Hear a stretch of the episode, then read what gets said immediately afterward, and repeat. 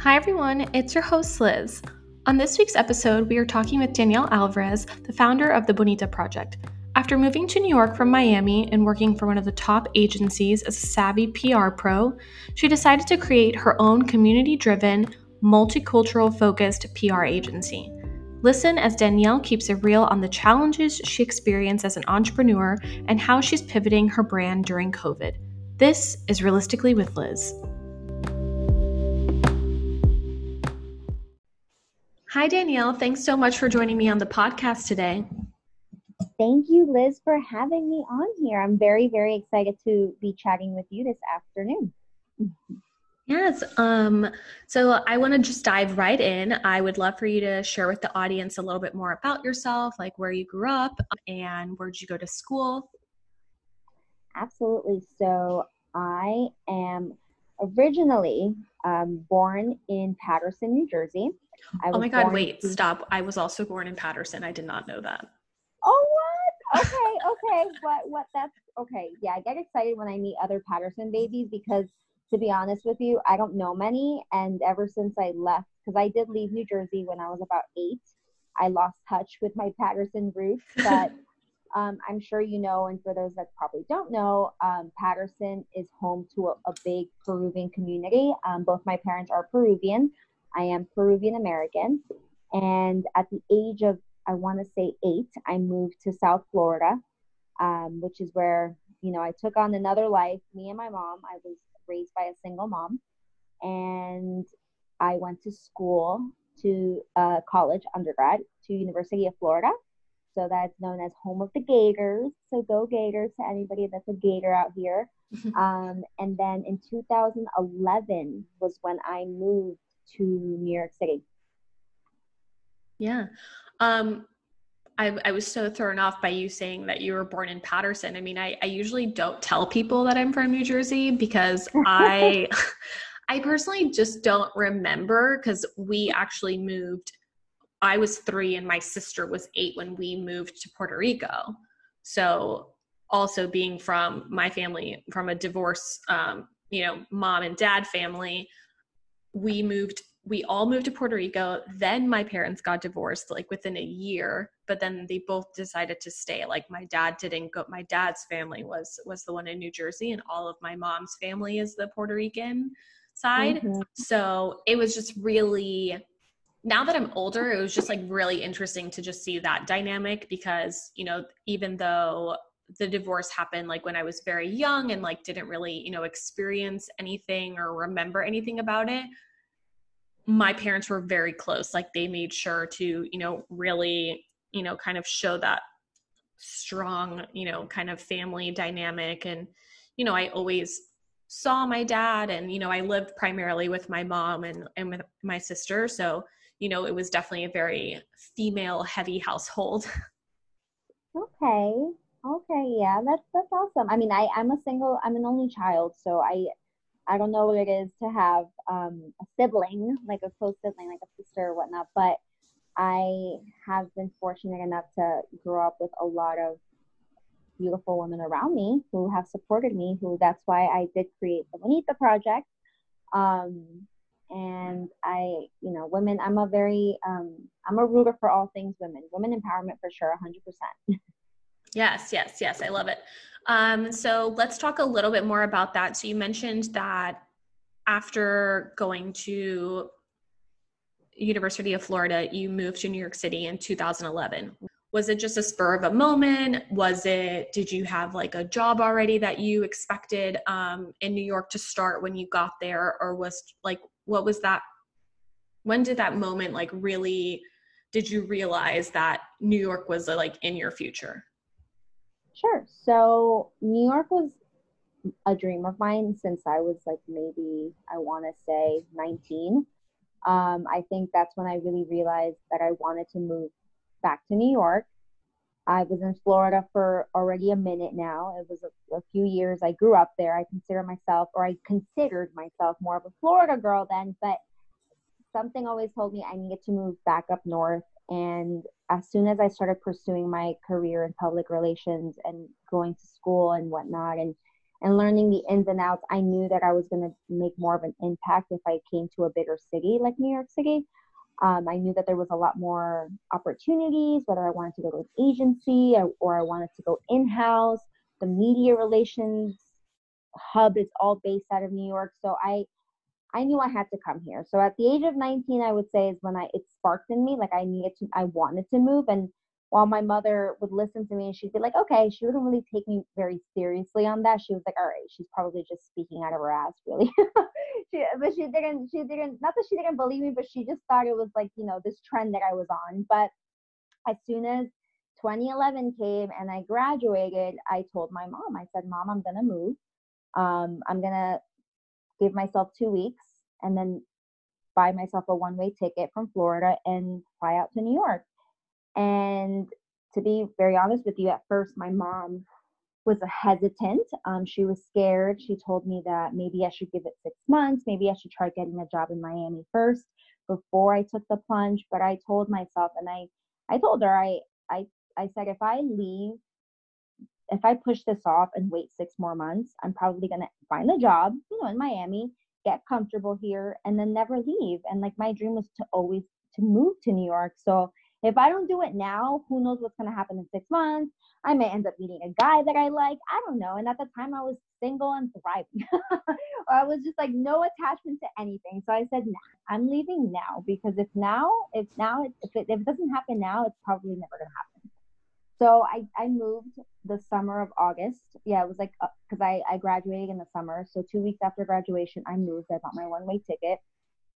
And soon enough, you know my new york anniversary is coming up this this coming month so i'm very excited for that and yeah i left and i was fortunate enough to have family here um, in new york in queens actually i have um, i had an aunt and uncle that lived here at the time and they extended their home to me they said danielle you can crash here you know we don't you can crash on our air mattress for the time being until you get settled you get a job and i left without a job like i i was doing I was doing the work and putting in the work of applying to different places while I was in um, Florida.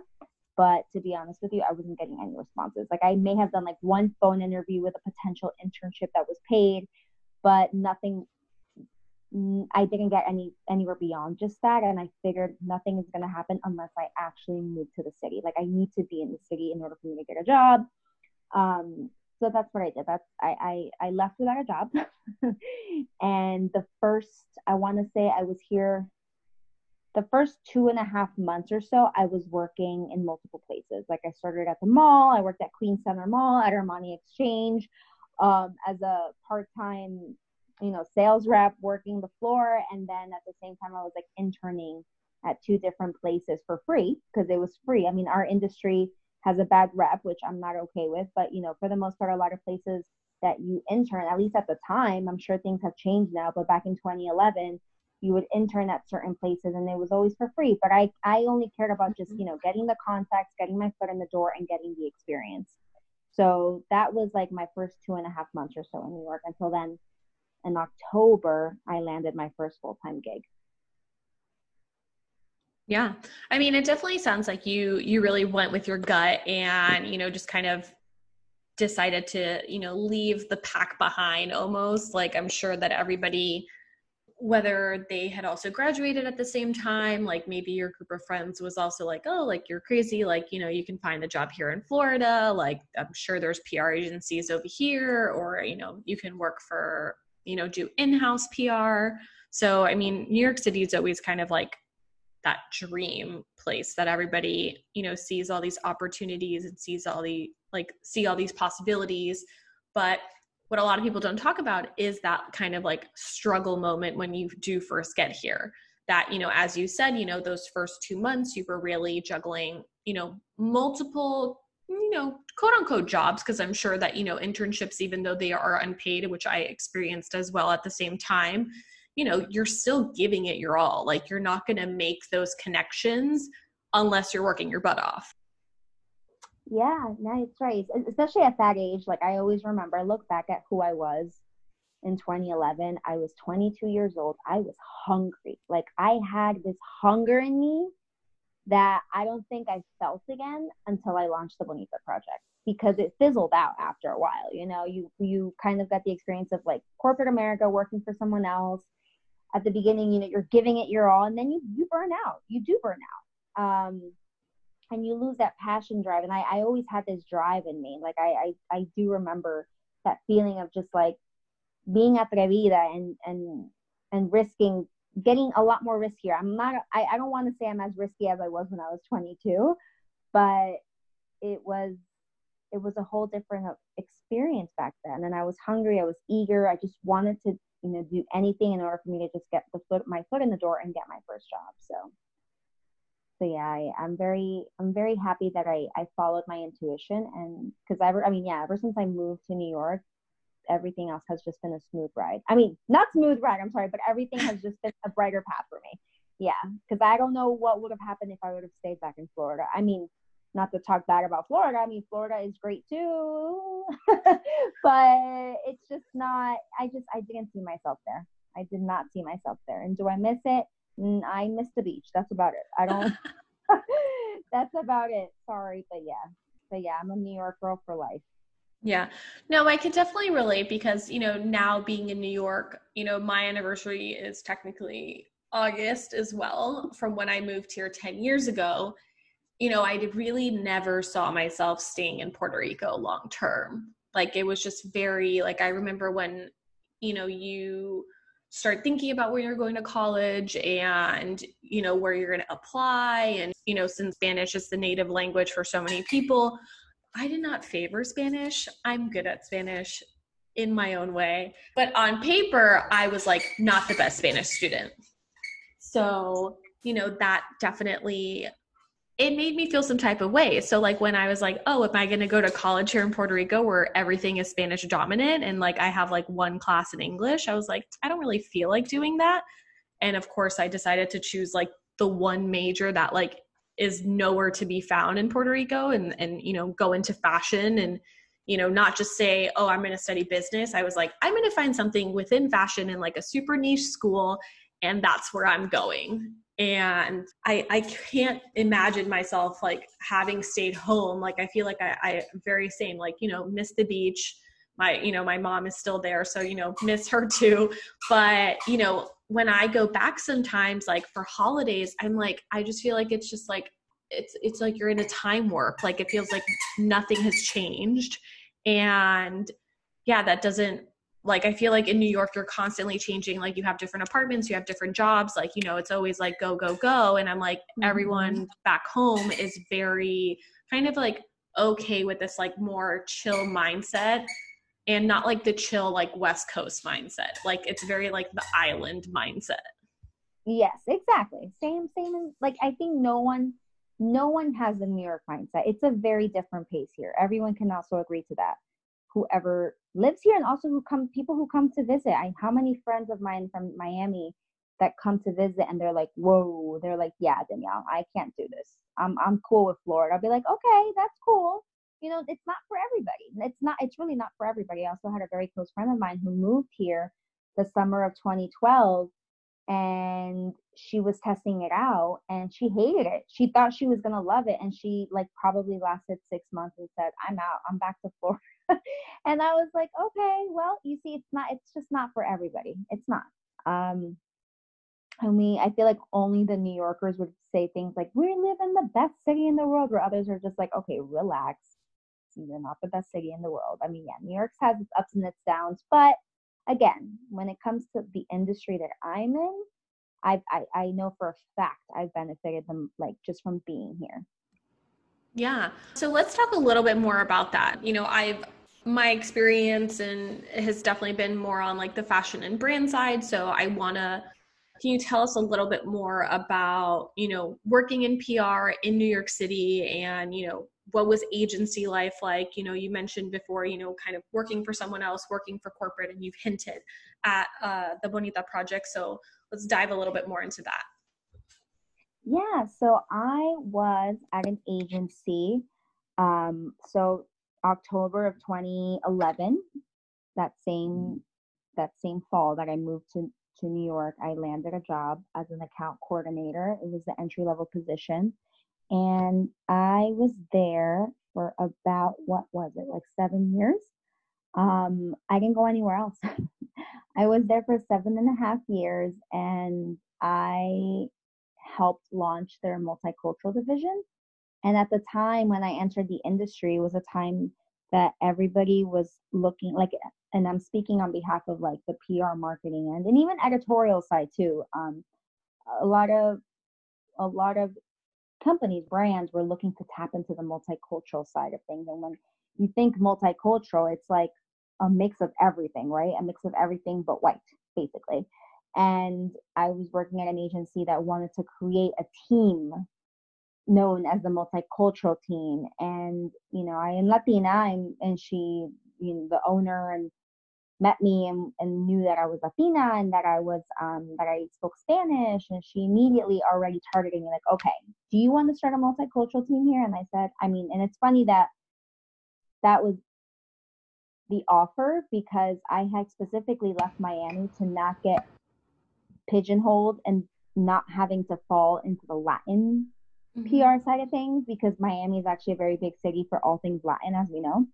So when I was approached with that offer, I was like, um, sure, why not? Like, I mean, at the time I was hungry, I was eager. I said, sure, like I'm I'm I'm down for the cause. Like I'm I'm down to to start a multicultural team here. So that's where it all started. And back in 2011, there was no such thing as influencers. It was just you talking to editors, talking to different publications that some half of them no longer exist because the media continues to evolve and it's it's very much changing. And at the time, it was like very traditional still, where you had like PR is like talking to multiple magazines, talking to multiple editors, building those editorial relationships, making sure you're pitching your product, your brand all, constantly, etc. So I was in that world and also I had to start focusing on building this multicultural team and start building relationships with with editors and press outside of what we would consider general market. So um,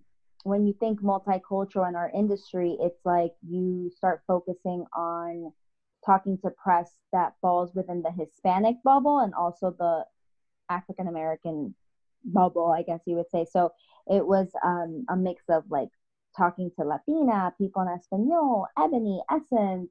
And then there was a trend where all these Latina magazines were popping up like Glam Belleza Latina, and then you had um, Cosmopolitan for Latinas, and then all of a sudden there was like a Latina trend. Everybody wanted to jump on the Latina bandwagon, and then all these brands were signing their Latina spokeswoman, like their Latina celebrity face, and it was just like again, it was this full on trend because now it's fizzled out, kind of. Now it's definitely geared.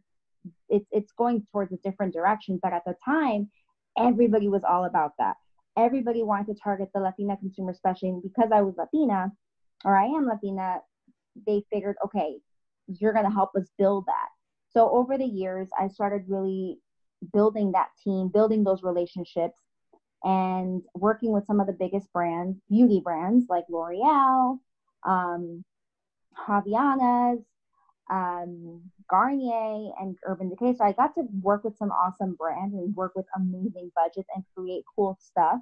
But then after a while, like maybe it was like when was it like in 20 2017 I, I i was just getting tired i was getting tired of the constant struggle of having to really push for our community and like really pitch our community to a brand that a lot of the times they didn't see the return like they didn't like we like working in this industry you really have to fight for budgets especially when you work on the multicultural side of things. Um, a lot of the times our budgets are very small in comparison to the general market budgets. And again i'm talking very industry related lingo so if you have any questions or need to like interrupt me like please do. But when it comes to marketing budgets like i worked with a, a much smaller budget than all the other all the other accounts or all the other teams did because the brands didn't want to invest as much when it came to multicultural, right? And it, that was like one annoying piece, and that's always going to be a thing unless until it gets fixed. Um, so that was one pet peeve. Another pet peeve was being bottled up into this one massive bubble. Like I said, I, I hate using the term bubble, but it really was that. I was like when you think multicultural in the industry, it was like Latina goes here, Asian goes there, and then African American goes there. And it's like, wait a second, no. Like I can't be an advocate for all these other ethnicities when I'm like I'm Latina and that's it. Like I'm not black and I'm not Asian. And I didn't feel right doing so. And it just got to the point where, you know, my team was never a big team. It was always fluctuating. It was between me, two people, then three people, then back to two people. And I said, mm, listen, I, I get it. Like the agency was a great, um, what's it called? It was a great, it was a great leeway for me to connect with amazing people. Like I benefited a lot from being there. Like I made some amazing connections, but just the the environment there and also just the way things were being handled, it just it wasn't it wasn't for me anymore. It wasn't for me. I didn't want to be there anymore. Again, I got tired of just having to vouch for our community, and it was like, you know what? It's time for me to leave. It's either I go somewhere else, I go to another agency, or I go in house. So I work with a specific client, or I freelance. And I was hearing similar stories from other colleagues that were moving on to different agencies experiencing the same BS. And I told myself, you know what? I think if I go anywhere else, it's going to be the same shit. Like it's going to be the same story, just with different people. And that's when I realized I'm like, I, I got to go and do my own thing. Like, I got to go and launch my own project or just freelance or do something, but just do it by myself. Because also, one thing is like, I feel that I don't like working underneath people. I love working in teams, but again, the environment that we're in and the, uh, the industry that we're in, it's very known to be very like people love to micromanage where we're in this industry, and I'm sure in other industries too. Um, and being like the person of color on that team, it was always very much intimidating to being micromanaged, being called out for I'm not having the best grammar, having to be like my emails needed to be reviewed a hundred times before before being sent to a client, and it also makes you feel like, oh shit, like am I not a good, am, am I not good at my job? Like, am I not, mm-hmm. am I not good at my job? Like that, it makes you feel like that. So I just, I was tired of that, and also like let's not even get started about the microaggressions that you even endure in these type of environment, in these type of environments, and in this type of industry, because there's a lot. And you know, ever since June, happened, you know, in the in the wake of Black Lives Matter again, I feel like a lot of employees and and and across different platforms in this industry have also spoken out about these experiences that they've been having working with white counterparts. And I, I can relate to a lot of these stories that a lot of people were sharing. So, all in a nutshell, I was just like, I need to leave I need to leave. And I left. And I'm so glad that I did because, especially now in the wake of Black Lives Matter, again, for me to be working at a place that was never so diverse, I'm just happy that I'm not there because that is an issue that needs to be fixed in this industry, period. Like being tokenized, being the singled out Latina person to to do all things multicultural because I'm sure a lot of women can relate to that, or or maybe not Latina, maybe being a black woman in the industry but having to speak for all other for all other ethnicities that's just not okay. Like it's it's the it's a big responsibility for these bigger companies to invest in their team structure and their staff to make sure they have multiple voices from different backgrounds to advocate for that brand or product because it's just it's not fair it's not fair and people are over it and i'm here for it i'm here for the people speaking out and talking out about this issue because it's a real issue so I'm, you know, I'm very happy that I launched my own project and the Bonita project has turned to be has turned to become like a platform that really advocates for diversity, period. Like it's very much needed in the industry that we're in. So I'm excited to see like I'm sorry, I turned the whole conversation into this whole other route, but you know, I'm passionate about it. It's it's a very real topic that really hits home. And whoever, you know, is listening and can relate, like now is the time to speak up and like really educate others that like being tokenized is not okay and and really speaking up for for your community is important. So yeah anyways. I'm happy that i left. No mic, mic drop so mic, mic drop right there. Yeah. Um no i mean i thank you for sharing so much um you know obviously i you know a little background i found Danielle online. I found the Bonita project because my sister, who also works in PR and marketing, pointed me out to you had I I didn't even know that she had previously worked with you. You know, when she would explain it to me, she would also again, you know, just as you did, was like, "Well, I work for an agency and I, you know, am part of the multicultural team." And I was like, "Okay, like what does that mean?" So I'm glad that you explained all of that because, you know, there is um you know, there I feel like there's not enough information out there about it. And, you know, even mentioning again like just the whole fact that diversity is a big thing behind the bonita project and getting out of a toxic environment let's say um you know with microaggressions and it made you know as you were talking it it you know i could just really hear how passionate you were as you were talking and it just reminded me of like little things that i've probably experienced that at the time it didn't mean anything to me and now when i look back at it i'm just like hmm like you know how you questioned like do I not know how to write an email? Like, do I not know how to do my job? You know, I come to think of like the certain moment that present in front of a large group. And and I just remember someone in my team mentioning like, oh, like, are you gonna get your hair done for this event? And and I was like, what do you like what do you mean getting my hair done? So, you know, even if that's like very like minor versus, you know, a lot of other, you know, things that other people have experienced, like now thinking about it, I'm like, hmm, that might have been because I don't know, my hair is wavy and curly and probably does not look good half the time because of the humidity in New York or the fact that I was never a sample size in in any of the clothes that we did because I'm Latina and I have curves. And I was like sorry I have an ass. Like I can't fit in that and I can't pretend to be the model. Like we need someone else from the team to come and do that yeah, no, I can totally relate to a few of the things that you said. Like I have very curly hair. Um, I have it's more pu- puffy than anything, but I have big curly hair. And working in at my old job, I was very intimidated by even rocking this curly hair. I also was very self conscious about my curly hair. I, I used to like not like it. I used to say I hate my hair. Like that, those are the literal words that used to come out of my mouth. Um, and it wasn't until I left my old job and I started embarking in this new journey of the Bonita project. And then I ended up meeting this fabulous hairstylist who is also known as Ona Diaz. And she, um, her nickname is the Hair Saint, who, and she's also a Bonita client. but I met her and she cut my hair, and she's known as as the hairstylist to like heal your hair and cut your curly hair. She she cuts a lot of curly hairs. Um, and she told me, listen, you you you hate your hair because you keep you keep um, blow drying it. You keep flat ironing it. You you have never seen your actual real curl.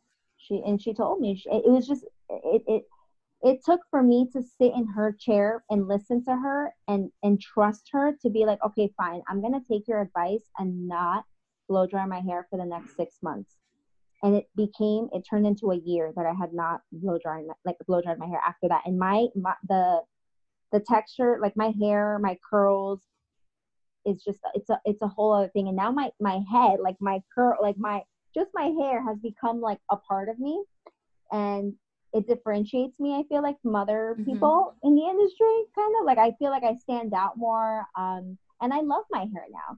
I feel like I would have never embrace this part of me, this look, this beauty look that I'm that I now adore when I was at this old job because I was so used to flat ironing my hair and I needed to I thought in my head that I needed to look a certain way in order for me to fit in and walk into that office and you know walk into these meetings with all these other white girls that you know yes let's face it a lot of them have flat straight hair.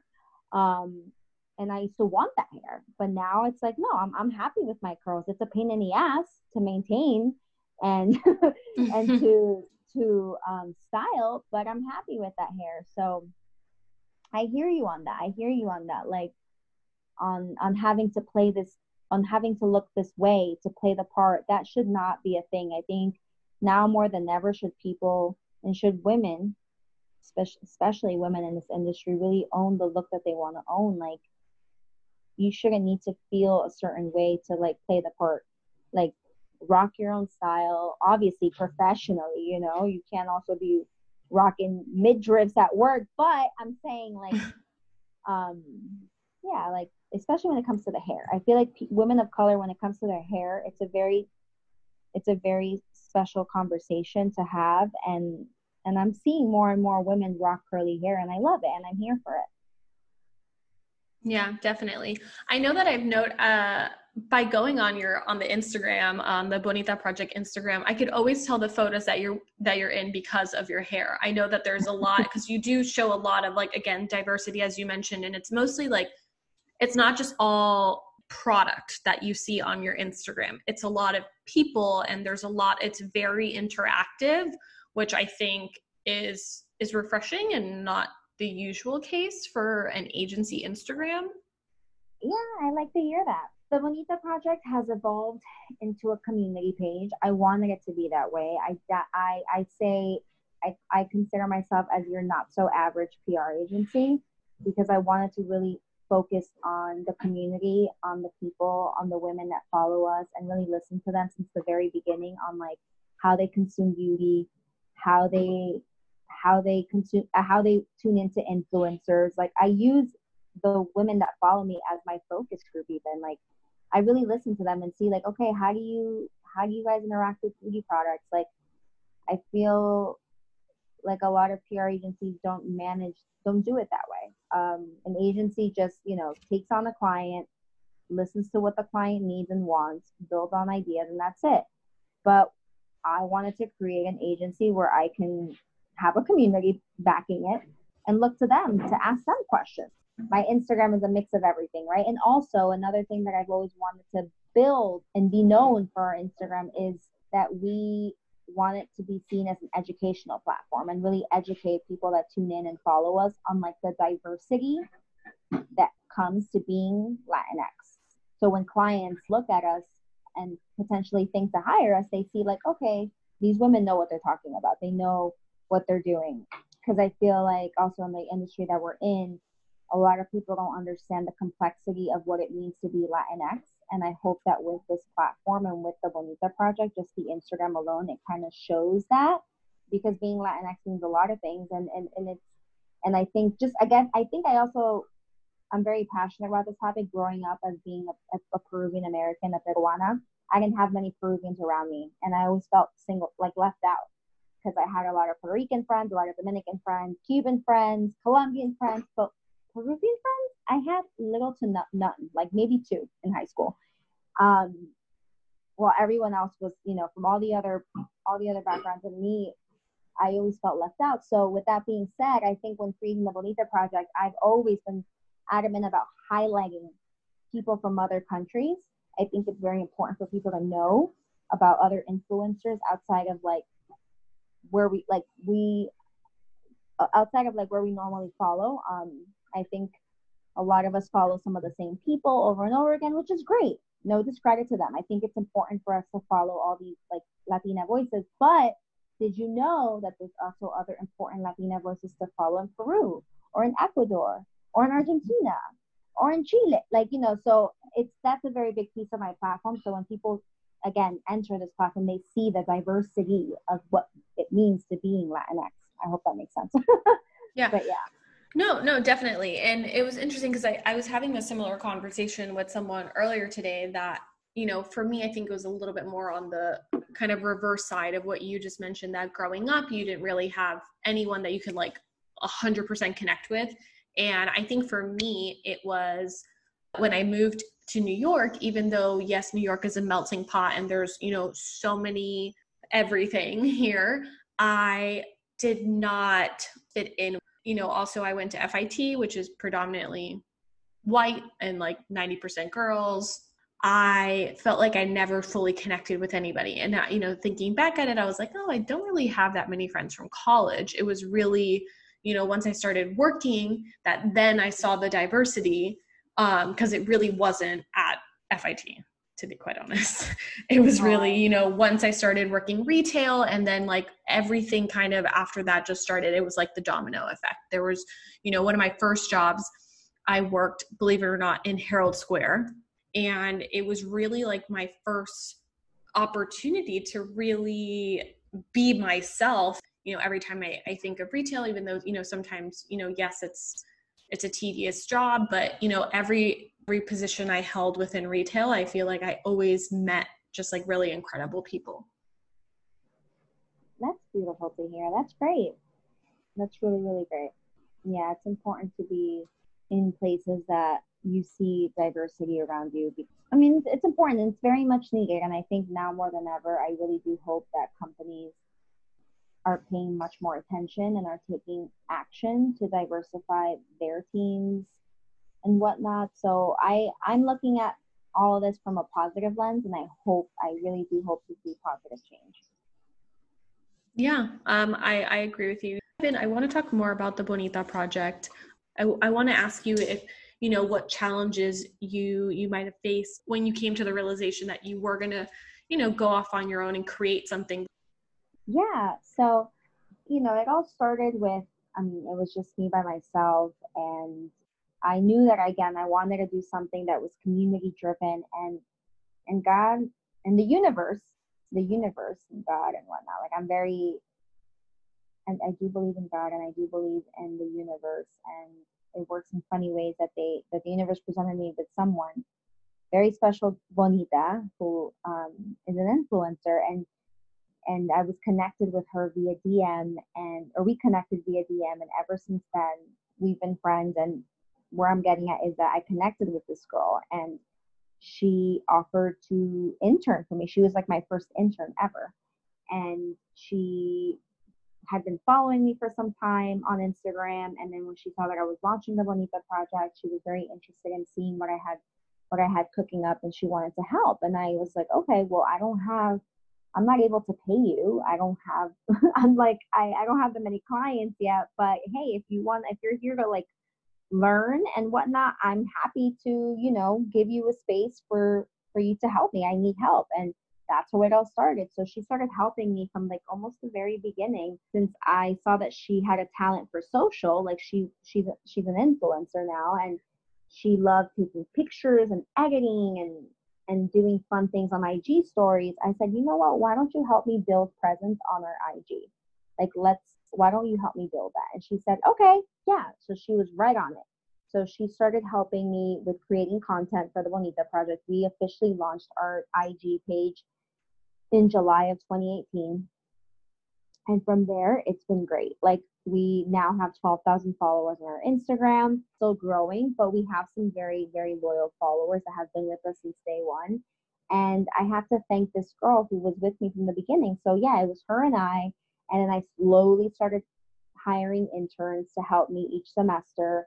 Um, I'm always very big on hiring young talent. I love interns. I love students. Like they keep me on trend. They keep me they keep me young, but they also put me on what the trends are, right? And I was on TikTok last year before TikTok even blew up.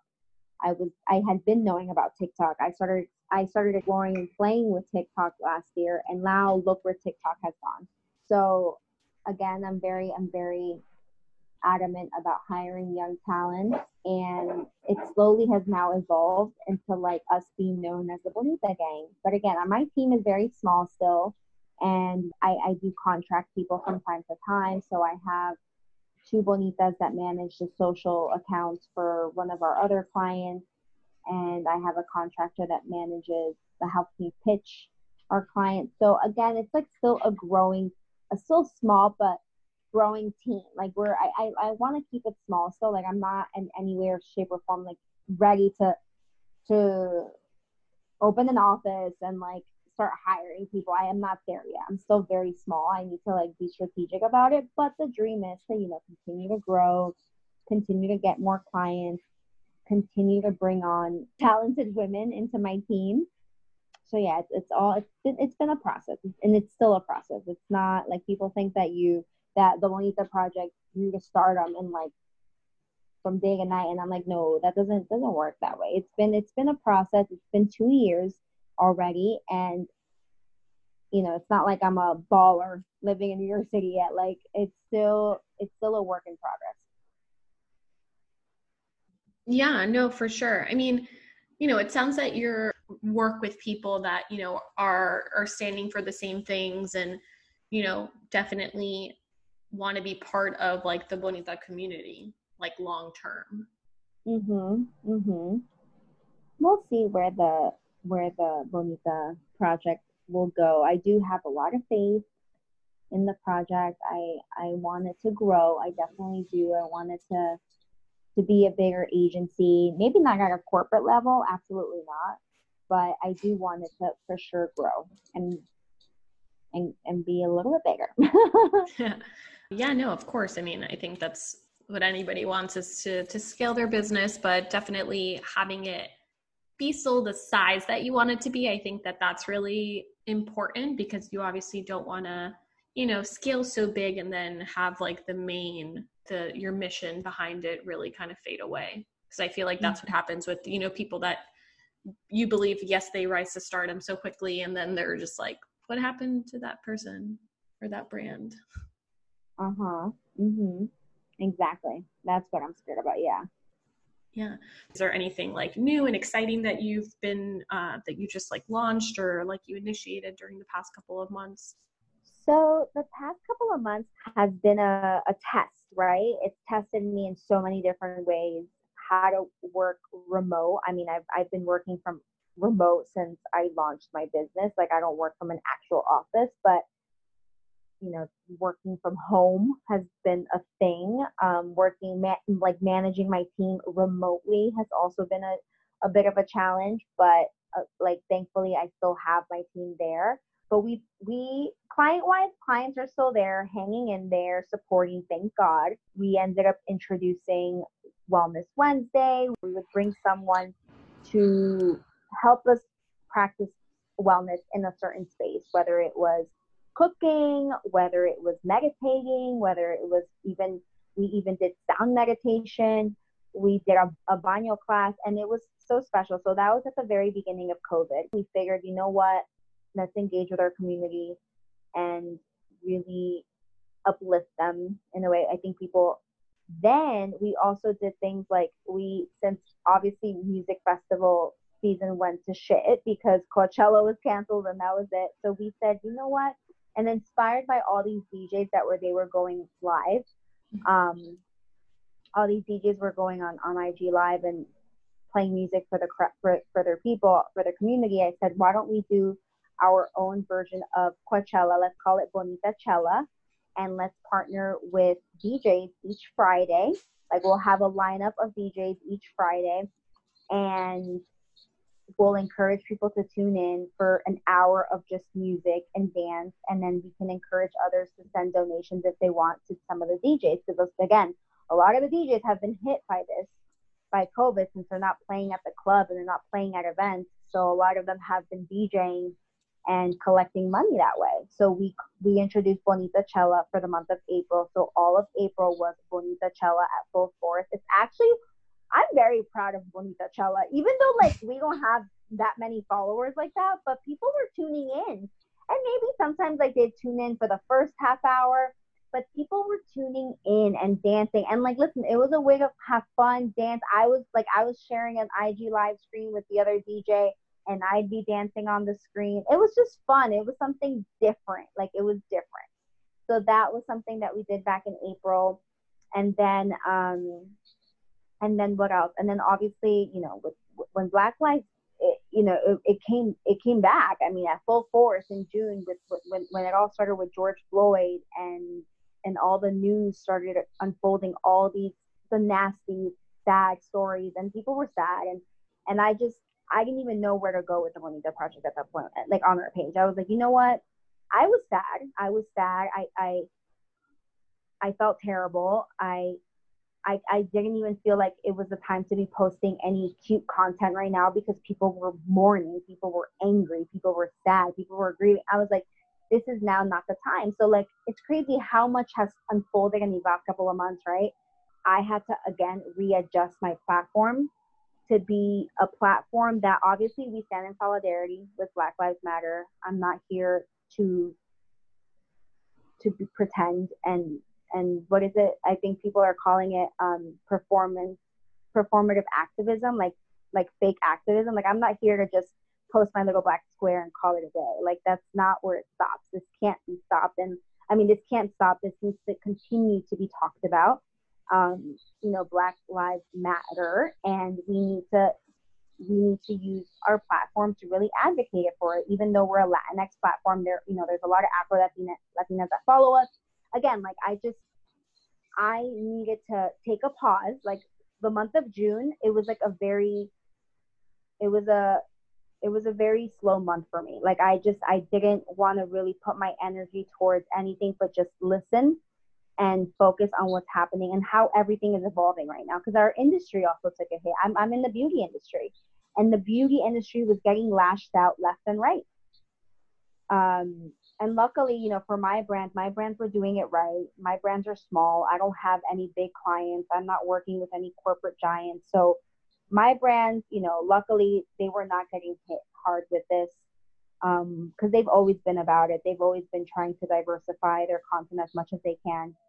It was the bigger guys that were getting lashed out, right? So that was interesting to see. But so June, yeah, June was a very interesting month. It was, you know, needless to say, I just I I didn't want to be posting stuff that didn't matter besides you know black lives and it still matters you know this isn't going to go away and i hope it doesn't go away. Obviously people have kind of fizzled out and not talked about it anymore but i think it's important that we continue to talk about it and just not shut up about it. I'm not here to shut up about it but i needed to figure out like okay how can i contribute to the cause with something that makes sense for the bonita project right? And I, t- I talked about this earlier. I said that our industry is effed up like there's not enough diversity. Um, there's a lot of tokenization happening. So I said, why don't we introduce a series called Unfiltered, where we allow people to submit their anonymous stories in the industry about them experiencing being tokenized. Maybe it's a mic- like multiple microaggressions, being singled out. Like, you know, we all have those similar experiences. Let's talk about it and share them on our platform. So, Wellness Wednesday ended up evolving into Woke Wednesday. and now we have this series called Unfiltered, and we've opened a space for people in our industry to submit anonymous stories about something that they've experienced in the past or currently, and we write about it on our platform and keep it anonymous. So I don't know who it is that, that's submitting the story, but we receive submission, submissions each week, and then we post them on Wednesdays. So we're not gonna we're not gonna kill that. We're gonna keep that going because I think it's important for others that follow us because we do have people that are white, black, Latina following us. I want them to actually read it and listen and pay attention, especially not the people of color, but the non people of color to actually listen and see like, okay, this is an issue. Like I should not be saying that in the office because a lot of the times what I'm reading and a lot of the story submissions that we've been getting is that a lot of people hear like a lot of people in the office, especially pre-COVID, would say stupid shit that like they didn't even realize was a microaggression or was insulting to our culture. Like things like, oh my God, why are Spanish people so loud? Or, you know, like what you said, like about straightening your hair, like why if you're gonna change your you're gonna, you know, straighten your hair, right? Like those comments like that are just not allowed and should not be said in the office, period.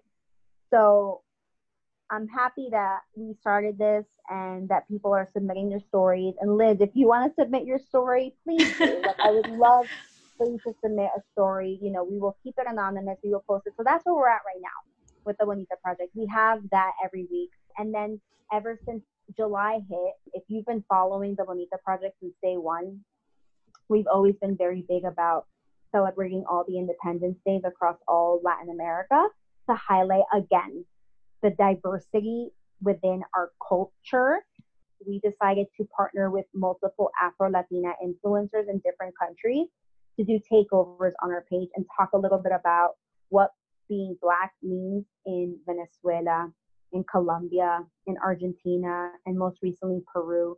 So we highlighted different Afro Latinas from different backgrounds, and that's been beautiful. And now we have a few coming up to celebrate Bolivia and Ecuador it's been a project that has also been in the works these past couple of weeks, and we're really proud of it.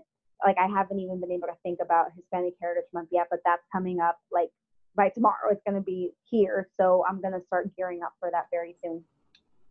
Um, I mean, I just started following the Bonita Project not too not too long ago, um, but I I do I've actually tuned in. I'm not sure if it's they're actually posted either on the stories or or on the feed, but I've seen just even the videos of of your interns like kind you know explaining what they do and i thought that that was really special too because again you are giving a voice to just your team in general because you know whether or not they are intern for you know six months or you know however long that works um you know it's just giving them like a little voice there on on the platform being like hey guys like you know i could do this. It, it gives you just that kind of visual connection too to be like wait i can do that too. Like someone that is watching this can can feel like that too. Like you're not just seeing oh you have to be you have to look a certain mm-hmm. way or you know talk a certain way to to you know to be an intern or you know to to get a certain job. I really like that everything is just again like giving a voice to i mean especially females too about you know what it's like for them and you know where where it is in different communities. Yeah no you said a lot of valuable things right there. And i think it's you know it's so important to to continue to have these conversations and that you for and for instance i know you're just launching your platform you're you know you're in the midst of growing and inviting multiple diverse voices in here and i, I really wish you the best and I hope that your platform blooms. Um, you know, you can always mm-hmm. count on the Bonita Project to support you, and we need to see more of you creating a space for this. And like again, it's we're in the midst of just educating ourselves. This needed to happen, unfortunately, for all of us to really tune in and and tune into what's important, right? We had to be stuck in our homes. We had to be stuck in a pandemic for us to really listen to what's happening around us and like the awful things because people back then because you know going back to 2016 and 2017 when black lives matter was at its all-time highest not a lot of people were speaking up about it as, as we are now because people were just tuning into their day-to-day as a normal day. And you know people decided to stay silent. People were getting like they just chose to like not speak up about it because it, it didn't affect them. You know if it doesn't if it's not about me then i just rather not talk about it. I'm not gonna lie, I, I, was a lot more immature then. I was 25, 26 when this was all happening, and I will always remember one of my my black friends even called me out. She was like, "Neil, I'm really upset that you haven't said anything about it." And I was like, "What?" I was like, "Oh my god, what do you mean?" I'm like, "No, but I'm not racist." But she was like, "It's not about that." She's like, "You work in an area in an industry where people follow you, and you're not saying shit about it." When she told me that, I'm like, "Oh my god," I felt like shit I felt like serious shit. Like I was like, you know what? She's right. But I also didn't have the Bonita project. I worked at a very all white office where I didn't they, they, they were not talking about it. They were ignoring it. So I spoke up about it a little bit, but I didn't know I didn't know how to articulate myself then. Now at 31, it's a whole different I'm like I'm I'm at a different pace. I'm at a different I see things very differently and I feel empowered more to speak up about it because I don't have anyone looking over me, like making me, you know, making me feel a certain way where if I say something, I might get fired. You know what I'm saying? So, yeah, yeah things have, things have changed. but again, I think this pandemic, if anything, um, and this COVID, while it's awful and I and it sucks that it's it's really messed up 2020 in a way where like you know I know all of us had all these goals and travel plans and it was going to be the best year of ever because it was a new decade and this and that and like you know okay this has to happen and you know what i'm looking at it from a positive light because i am now paying attention to things that actually matter i'm not spending money like i was ever because like eh, like in the past because i'm not buying outfits like i was telling my friend this yesterday i'm like i'm not even i have not gone online shopping since i don't know when because I'm just not interested in buying a new summer dress now because what? Where are we going? We're not going anywhere. I'm just going to save my money and stay indoors and again, pay attention to what matters because now that I think about it, I'm like, okay, I spent $200 on a dress or whatever. And for what? For an Instagram post? Like that matters right now? Nah, that doesn't matter right now. Not to me at least. So, anyway. that's yeah. where I no no very very well said i feel like you mean even though that industry which you know is very close to me has definitely suffering the most just because everything is closed i went from like i worked in field sales before and then i went to working in an office especially in new york city. Like everything is so expensive. You're getting your coffee here. You're getting lunch here. Like it's not if you don't have an office it's really hard to just try to maintain those like easy things that you can control. Like mm-hmm. making your own lunch and making your own coffee i'm like you know there's so many factors that are like thrown at you that you know you really do i've noticed that over the past like year and even now like you know what i'm spending money on. Even the whole shopping experience i'm like it's it's very different. Yeah i i mean i work in the in the influencer world. I work with a lot of influencers. And i mean yeah it's opened my eyes to many things of how many have reacted during these past couple of weeks. And it's it's been interesting to see. I'm just taking notes. That's all i'm saying um no definitely i mean we can go on and on talking about you know the PR world and everything going on. Um, but I want to go into one of my favorite segments of the podcast, which is all about New York and you know now that you've you know you said you were coming up on your anniversary from what'll be now nine years that you've been in new york um, i would love to hear more about you know pre-covid stance of you know some of your favorite places in new york and you know what you love and hate about the city oh my god i love new york city it's just so expensive so like i used to say i'm never moving but now, as like I hit the third chapter and I'm 31, I'm like, okay, realistically, Danielle, like, what's gonna happen because it's so expensive. Real estate is crazy. Like, it's just crazy here. I I don't even know if it's worth investing in a property here. I don't know, but I what I love about New York City is that it's it's very diverse. Like it really truly is. It it, it has its effed up things. I'm not gonna lie to you. It does. Um, gentrification is a real issue. I live in the heart of it right now. I live in Brooklyn, and it's sad. It's really sad to see. Um, I do live in a, a, brand new building. I'm not to lie to you, but it took me nine years being here to finally mm-hmm. to finally afford a rent and you know in a in a new building with a doorman. But you know, it's it's crazy to see how Brooklyn has also evolved. Love. I love eating out. I'm a foodie at its at the at the core. Like if there's one thing about me, people say I'm a foodie, but I'm like, listen, I'm a real foodie because I'm Peruvian. I I my palate has been exposed to so many dishes. I've been eating crazy things since I was a kid. Like I've never I'm not a picky eater. I love to eat and I love the fact that if I need if I want to order takeout, I can I have just a array of options at my disposal. Like especially now in COVID, like everyone's ordering, you know, takeout and ordering from Seamless. And I love the fact that there's just so many options that I can order from Vietnamese, Thai, um, poke bowls, um, Peruvian. Um, if I want a Dominican, a Dominican food. If I want sushi, if I, you know, I, there's just so much variety um, at my at, at, my disposal here, living in New York City, and I love that. I just love the eating out. I love the little mom and pop shops here.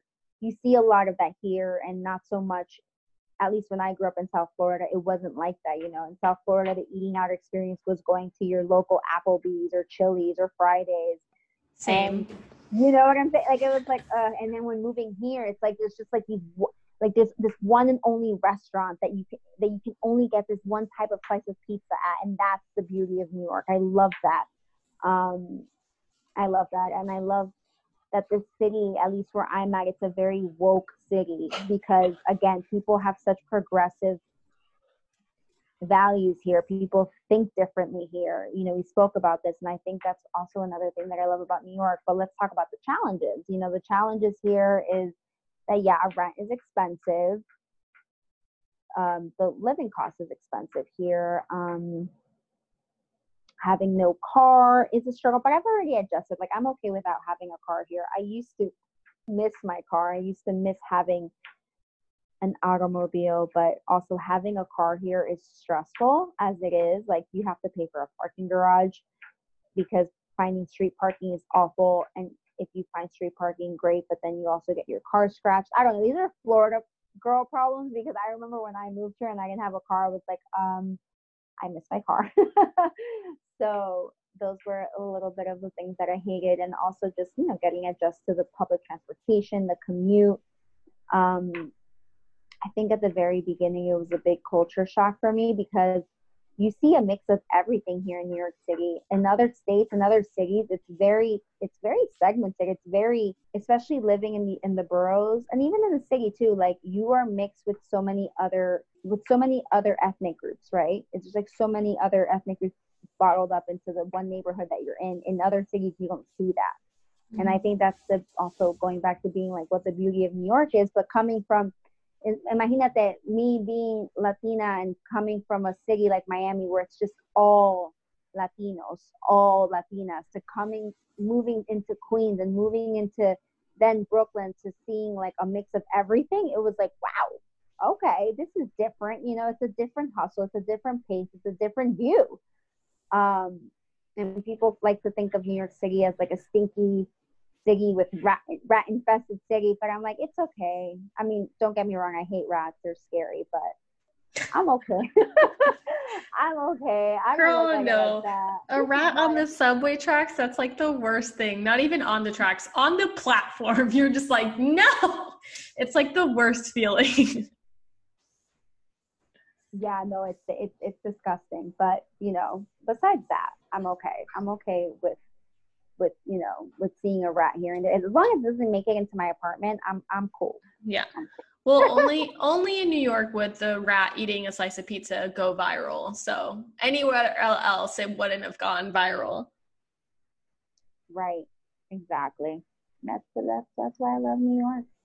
So you know, any any last minute um, advice or for anyone in the audience, like let's say that they're thinking of moving to New York, or maybe they're thinking of starting their own business, like, you know, kind of, you know, doing similar to what you did. Um, even though obviously there's, you know, I, I'm sure a lot of people are hesitant to do any of the either of those things uh, because of COVID. But do you have any advice for our listeners out there? Yeah. So I think this this applies to both if you want to move to New York or if you want to start your business. If you're just even thinking about it but are scared, that's what's stopping you. It's like that fear of like not making it. Girl, just just try it. Do it. I know it sounds so silly and people are probably going to be like, "Okay, it's so easy for you to say." But listen, just do it. What's going to like like my mom said, like Danielle, if you won't do it, if you won't try it, you know, what do you got to lose? Like if it fails, it fails. But at least you tried it and you did it. And then, you know, it's same with New York. Like my friend who moved out here, like who I mentioned earlier, and moved out here for six months and didn't like it. Okay, but she tried it. She did it. She moved to New York, hated it, and said, This isn't for me. I'm moving back. But I have to give it to her. She tried it. She gave it a try. It's not for everybody. But how are you going to know if you don't give it a try? Same with starting your business. How are you going to know if it's not successful if you don't give it a try? I did not know what was going to happen with the Bonita project, to be honest with you. I I didn't know where it was going to go. I had faith, yes. I had faith that it was going to be okay, but I was scared. But I left my old job. I left a six figure salary, mind you, to starting from scratch.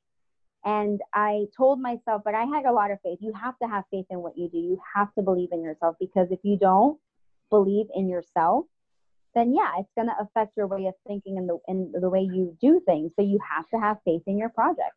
And I had faith in my project and I, you know, I, I had to sacrifice SOC. You have to be willing to sacrifice a few things and getting uncomfortable and starting because starting from scratch and starting from zero is hard.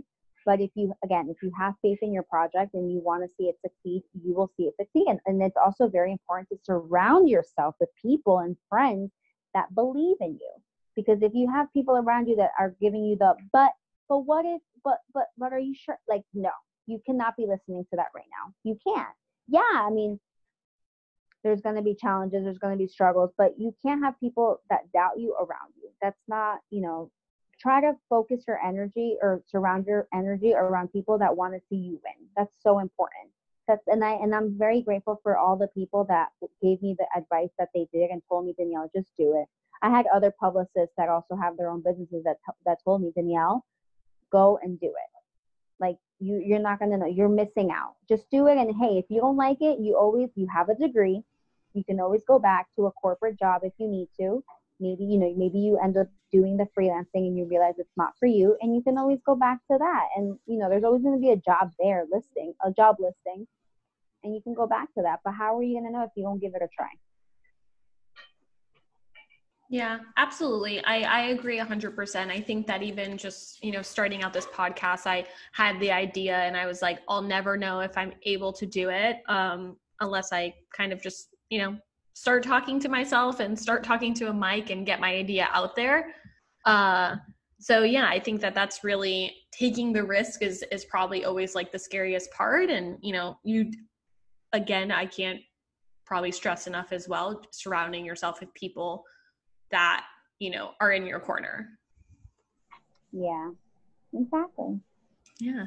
Well, Danielle, thanks so much for for coming on the podcast. I'm I'm really excited for everyone to hear this episode. Can you let us know where people can find you online if you want to learn more about you or the Bonita project? Yeah, so you can find us on Instagram, of course, at the Bonita Project, and you can also follow me on my personal Instagram, which is known, which is written as Danny B A N I Alvarez PR PR. You can also follow my personal shenanigans. Perfect. Um, I will make sure to link them in the show notes as well, so everybody doesn't have to worry about spelling. And thanks again so much. I'm really excited about this one. Thank you. Thank you so much.